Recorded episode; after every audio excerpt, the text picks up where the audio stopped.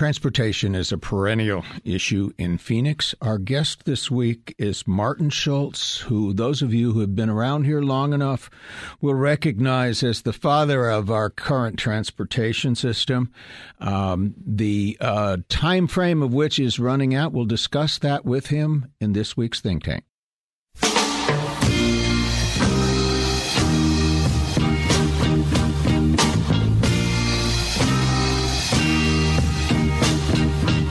From KTAR News, this is the Think Tank, hosted by Dr. Mike O'Neil. Well, Marty, welcome back to the Think Tank.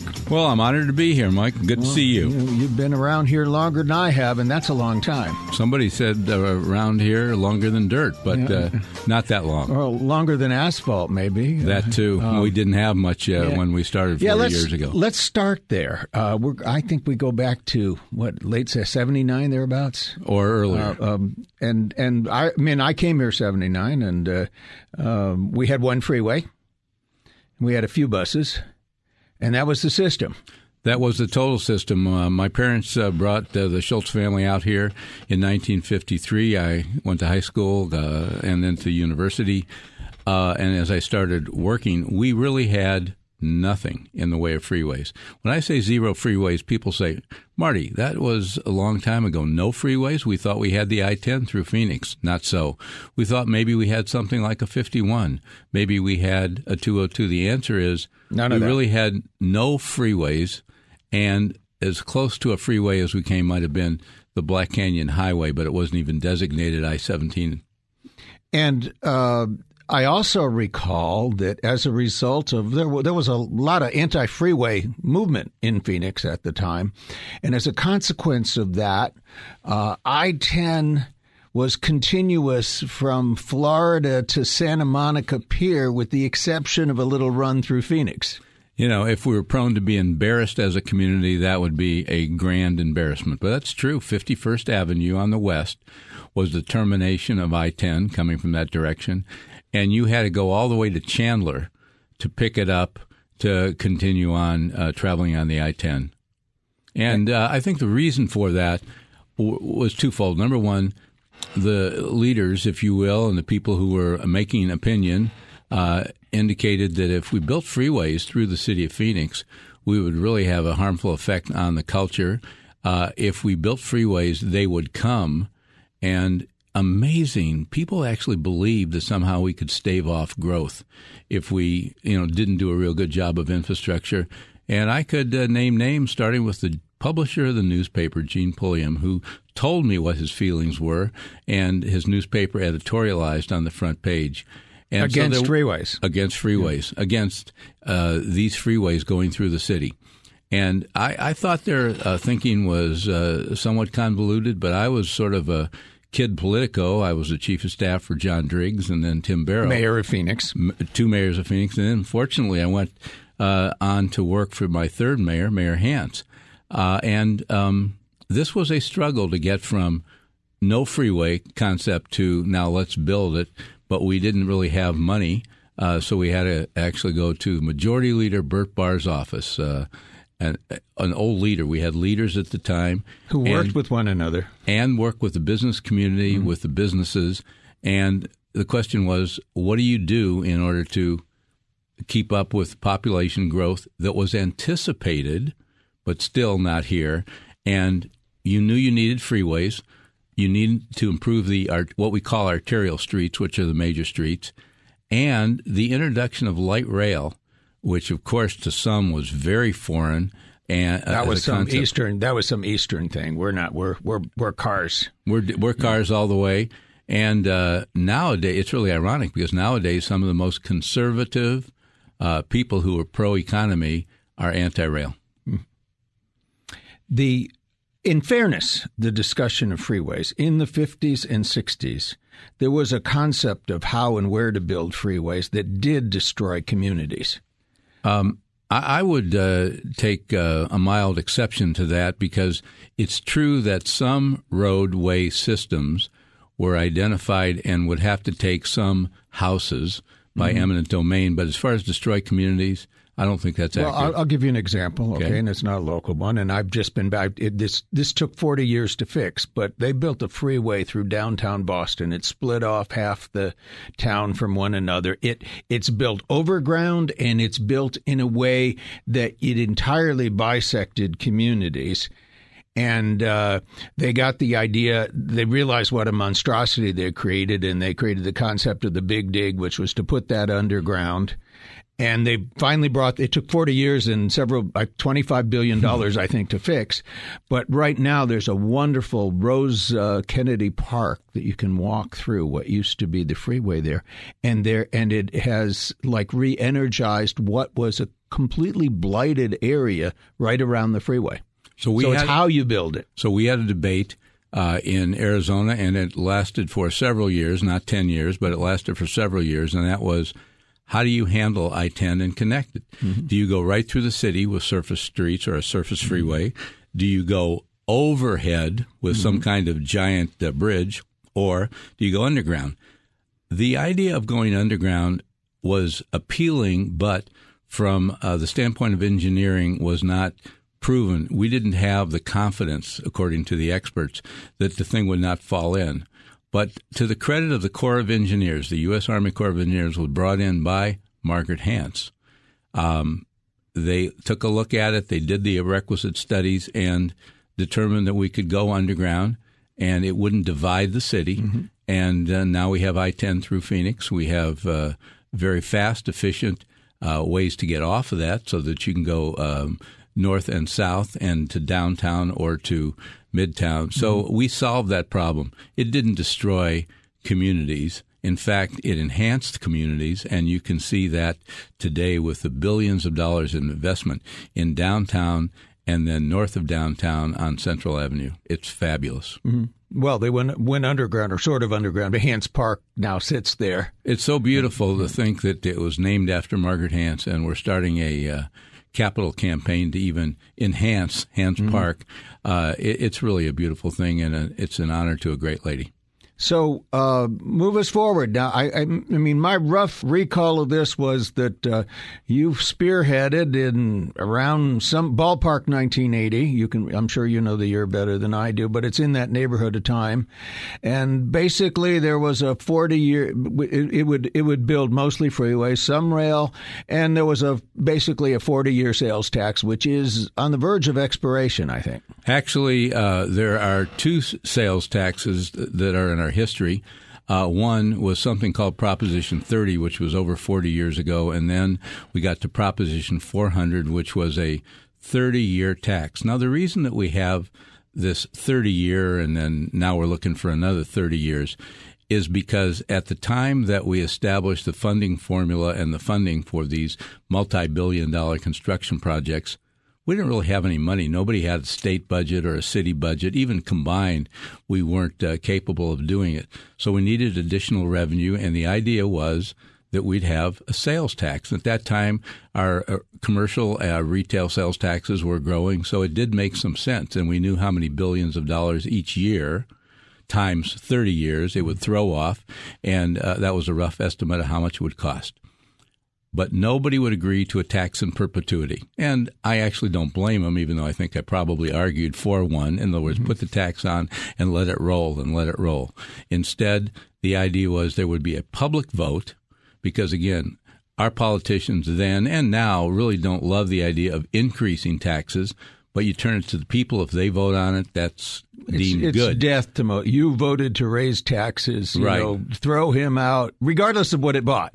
And so uh, there was a time frame put on it, and because this was really about the Maricopa County growth, um, it was only Maricopa County. Isn't this interesting that the legislature ha- is required to move a bill through to authorize Maricopa County to actually call the election? That's so the Maricopa. County does not have the authority to call an election themselves. They do not, nor uh, nor did any other county for this purpose until the other county said, well, "Wait a second, we don't have the same problems, and we're trustworthy." And they went ahead, and other counties can just call their own uh, votes, and uh, And, the largest can- county of the state, comprising over 60% of the population, can't do that on their own. Yeah, and the economic, by the way, benefit from this f- to the state of Arizona th- through Maricopa County is so incredible. But yeah, I, resp- I, I do respect that. I do respect uh, giving the people uh, an opportunity. It's cumbersome, it's costly, but it it's and it's not as efficient as it needs to be. But on the other hand, we can get this done, even though our Arizona legislature is very divided in themselves, and then of course they're very divided versus the governor. Well, you, could see some of the dynamic there. More, I wasn't so much questioning the uh, the the idea of a public vote as the vote needs to be authorized by the legislature, which legislates for the entire state and has, uh, you know, 40% of their people are coming from outside of Maricopa County, and uh, uh, they can impede a tax that would only apply if this flies. It's only applied in Maricopa County, correct? That is correct. So I'm sure this won't be a shocker to anybody listening, but so what happens is if you're an out county legislator and they're asking for your vote, remember there's got to mm-hmm. be, uh, you know, 31 and 16 at the Arizona legislature you're if from Tucson or Pinal County or Gila County, you might think, hmm, what's in it for my people, for my area? And there are a lot of I'll use the word deals cut, but I don't want to imply something real dirty, but it, it's deals, it's mm-hmm. appropriations for transportation systems outside of Maricopa County, which are part of the understanding as the total legislature votes on this bill. Even though this will be paid for solely by people in Maricopa County. Solely. Solely. So, uh, what is? Tell, tell us what's in the in the works. What kind of a? Well, first of all, the thirty year tax. When does that expire? In a year. In a year. So we're right on the edge of that. We're right on the edge of that, and we need the authorizing legislation to get the public vote. And the vote be, would be twenty twenty four, I assume. Yes. That, okay. Supposedly, now again, that's up to Maricopa County Board of Supervisors, mm-hmm. but but uh, that's, that's, as quick as you could do it. That's as quickly yeah. as you could do it, right? I don't think you can do it in 23. Mm-hmm. Having said that, it would be such a disaster, in my opinion, for the tax to expire and the billions of dollars that are anticipated to build uh, additional freeways, additional freeway lanes, um, arterial streets, which is a big deal, and a lot of technology which allows traffic to flow freer than it otherwise would, plus some capital for light rail.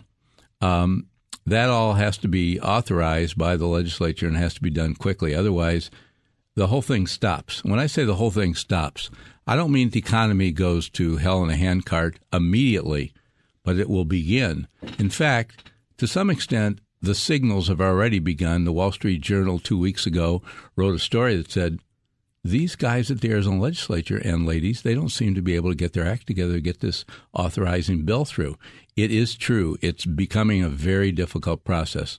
I got a positive attitude towards Arizona, towards life, and I think we're going to get it done. But there are an awful lot of people who are elected, appointed officials, and others who are saying to me, Marty, uh, you know, maybe you're a little bit too optimistic because. So it's not a slam dunk. Well, it's far from a slam dunk. The reason it is is there's not a common mind. There are groups who actually oppose vehemently, emotionally, and politically light rail. The Free Enterprise Club, they're anything but free enterprise, they oppose light rail. They go to their few legislators that listen to their uh, inexact testimony and ask them to vote no. And we've had uh, individuals who uh, are in key positions, including chairman of the Senate Transportation Committee, who are very frustrated and say uh, he really wants either no light rail or minimum light rail. What is the, if you were to look at the package being proposed, and, and let's start with the current package, okay? Mm-hmm. Uh, overall, for all of the monies uh, that are authorized from the sales tax, what proportion goes to light rail? About uh, thirty percent. About thirty percent. That's a mix of city money, where the city, where light rail has big impact on the city. The cities actually um, fund uh, the a lot of the uh, operational costs. Okay, and then so just talking about the sales tax that's imposed. What okay, is that less than thirty percent? It's less than thirty percent. But the proposal at the legislature in the bills that are moving, and there are bills that are mm-hmm. moving, uh, is in the neighborhood of negotiating 30 or 40 percent. Mm-hmm. And then you'd have about 40 percent or a little bit less in um, freeway. Hmm. Now, freeway, by the way, it's not like a number of new freeways because our existing freeways are not as efficient because they have fewer lane miles than are needed with this tremendous growth in population. Hmm. With this tremendous growth in economic activity, we always use Taiwan Semiconductor and you know the multi-billion dollar investment they've committed to, and the president of the United States comes here and tells us that we're going to be the chip manufacturer leader of the world. Uh, that's America, and Arizona is uh, at the center point. But there are all kinds of new technologies that are coming on the horizon, and Intel's expanding their fabs and battery companies are for uh, for uh, Teslas and um, other electric vehicles are expanding their work, and it goes on and on. The pace of growth is a beautiful thing to me, at mm-hmm. least, because it does indicate economic activity. It indicates funds flow for real people. It indicates jobs. The significant increase in jobs that has occurred in the last 10 years because of an aggressive transportation system is all documented in economic analysis. Uh, and unfortunately, the other side of that economic analysis would be you stop building freeways, you stop doing light rail, you stop arterial streets because you don't have the funds flow, and you begin to impact really hard economic activity, and that means jobs. The uh, what would happen if this thing doesn't get extended? would this impact things that are currently being built? Like, for example, the one I'm most familiar with because I take it is the intersection of US 60 and I 10. There is a massive amount of work going there with lane extensions and just. It's just a massive, massive project. Many of these projects, including the one that you describe, are not only programmed in today's economic mm-hmm. dollars and uh, freeway dollars, they're also programmed for the future. So if the funds are literally cut off, if they stop, mm-hmm. then the billions of dollars that potentially would be bonded mm-hmm. in order to have this construction activity will not occur, and uh, the construction will halt unless we find other sources mm-hmm. of revenue. And you uh, are not easily able to find other sources how, of How big a piece of this is federal money? There used, it used to be the interstate was 90% federal money. The locals had to pony up 10%. Here's how we get the federal money two ways. One, they do provide grants for various projects and in all classes of property. Uh, they want major streets to survive and to do well. They want uh, light rail because they believe that that's good for a couple of reasons. One, it moves people and gives people an alternative. But the other thing, whether my conservative friends like it or not, the federal government plows billions of dollars into Arizona and into this region as long as we comply with federal air quality regulations. Now, I've heard certain legislators say, huh, Marty, we don't need to take that from them. We don't need to listen to the federal government and try to achieve these higher and higher goals of clean air. And, you know, they can protest all they want. I don't think there's anything going to change. If we don't achieve our objectives, we will lose massive billions of dollars of federal funds that go into the mix of and, our construction. And I assume that you say air quality, I say the more people on transit as opposed to freeways, that's a huge impact on air quality. It's a huge impact on. Uh, and then, you know, their buses are being uh, translated into electric and natural gas. Obviously, there's greater targets now for electric vehicles. Mm-hmm. There's a lot of technology that actually is incorporated into the roadway systems and the signage and the lighting and that kind of thing, mm-hmm. which moves traffic on a continuous flow basis. That actually means that there's uh, less impact on the air. I'll throw in a personal anecdote on transit. Uh, I just got back within the last month. I went to Medellin, Colombia. Ooh uh, once the you know cocaine capital of the world. This is a city almost exactly the same size as Phoenix, and it is crossed by a network of transit. Unlike it, more like if you remember the Valtrans proposal, I do. I'm talking about um, San Francisco or Washington D.C. type trains, only not one line, crisscrossing the entire town. Pe- people can get around on it. And it's a town surrounded by mountains like we are, but closer in mountains. And people live up those mountains. And it used to be that the poorest people lived at the top of the mountain. Why? Because there's no transit to go up there. And if you had to walk up, up a hill a half a mile, a steep climb, you're not, you know, the only very, the further up the mountain you were, the poorer the people. Well, they built escalators, they built uh, sky trams, all kinds of. One area that was particularly drug infested, they built a series of escalators going up these narrow streets, and it's now an arts district that is absolutely flourishing. And I looked at particularly the you know the train side of that, and I said, well, that had that Valtrans uh, proposal. I think that was 1979, if I remember. You're correct. Um, if that we would have been built out on that by now, and we would have had that, and it would have been transformative. I mean, right now the limit of of of the rail is two things. One is it's at street level, which Valtrans was not going to be, which means it's slower. It has to stop for stoplights and it things does. like that, and it interferes with other traffic because it's at grade. Valtrans, only the old timers was going to be on stilts. And I, re- I remember talking to the transit director at Phoenix at the time. I said, "Give me some sense of the relative cost." And he pushed, he, you know, he had, well, it depend, it depend. But basically, when he finally gave me numbers, and I've always remembered this ever since, if it cost a dollar to build on the ground, it costs two dollars on stilts and ten dollars below grade.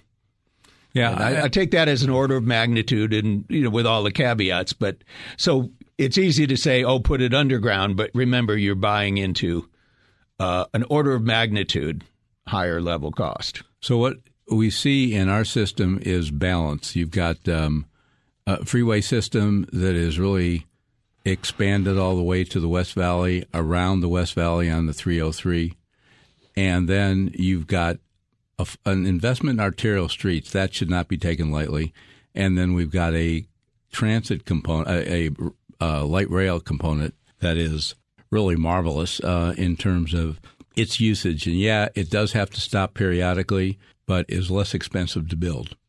It just it just the the thing in uh, that I noticed in Medellin that was different is if you had a choice between taking the train across town or a car across town, the train was much faster. Here, that's not the case. That's some of the price of being at grade. Trade off, right? Yeah, yeah. Trade off to build it not cheap, but cheaper. That's correct. Yeah. So uh, we're getting near the end of our allotted time here. What would be your message to the public? It sounds like you're doing sort of behind the scenes stuff at this time, trying to get the legislature to authorize something. But well, many many of us are many of us are uh, trying to provide effective messages to the legislature and the governor, which is it's time to pass the legislation which authorizes Maricopa County to have the public vote. Let the public vote on this. They have twice before, and we believe, based on our studies, they will vote in favor of it again and will move forward with one of the infrastructure investments that is key to our economic success in the future. As far as the public is concerned, I think they need to talk to their governmental officials and their legislators and to the governor and simply say, we're interested in a healthy economy. Our transportation system, which is really remarkable, and the fact it's just been built in the last several decades, is not only doing an unbelievable job in servicing our economy, but can do it in the future. So we need to continue by allowing the half cent sales tax to continue as well. And I do think whether they write to the legislators or call the legislators or use social media, the idea is MAG. That's the association that repre- that's all the mayors and all the board of supervisors in Maricopa County, in Maricopa County, and all the Indian reservation. They have all voted unanimously for the plan, which we hope will be incorporated into the legislation. Well, thank you, Marty. It's it's extraordinary to have here. We're talking transportation. We're talking to have here the guy who put together the proposal that we passed 30 years ago. For those of those of us who are around long enough to remember that, uh, yeah, 30 years probably seemed like forever at the time, but uh, tick tock, tick tock, it ends. Pleasure to have you back, Marty. Well, I know you do water and some other things. Love to have you back in the near future. We'll see you next week in the think tank.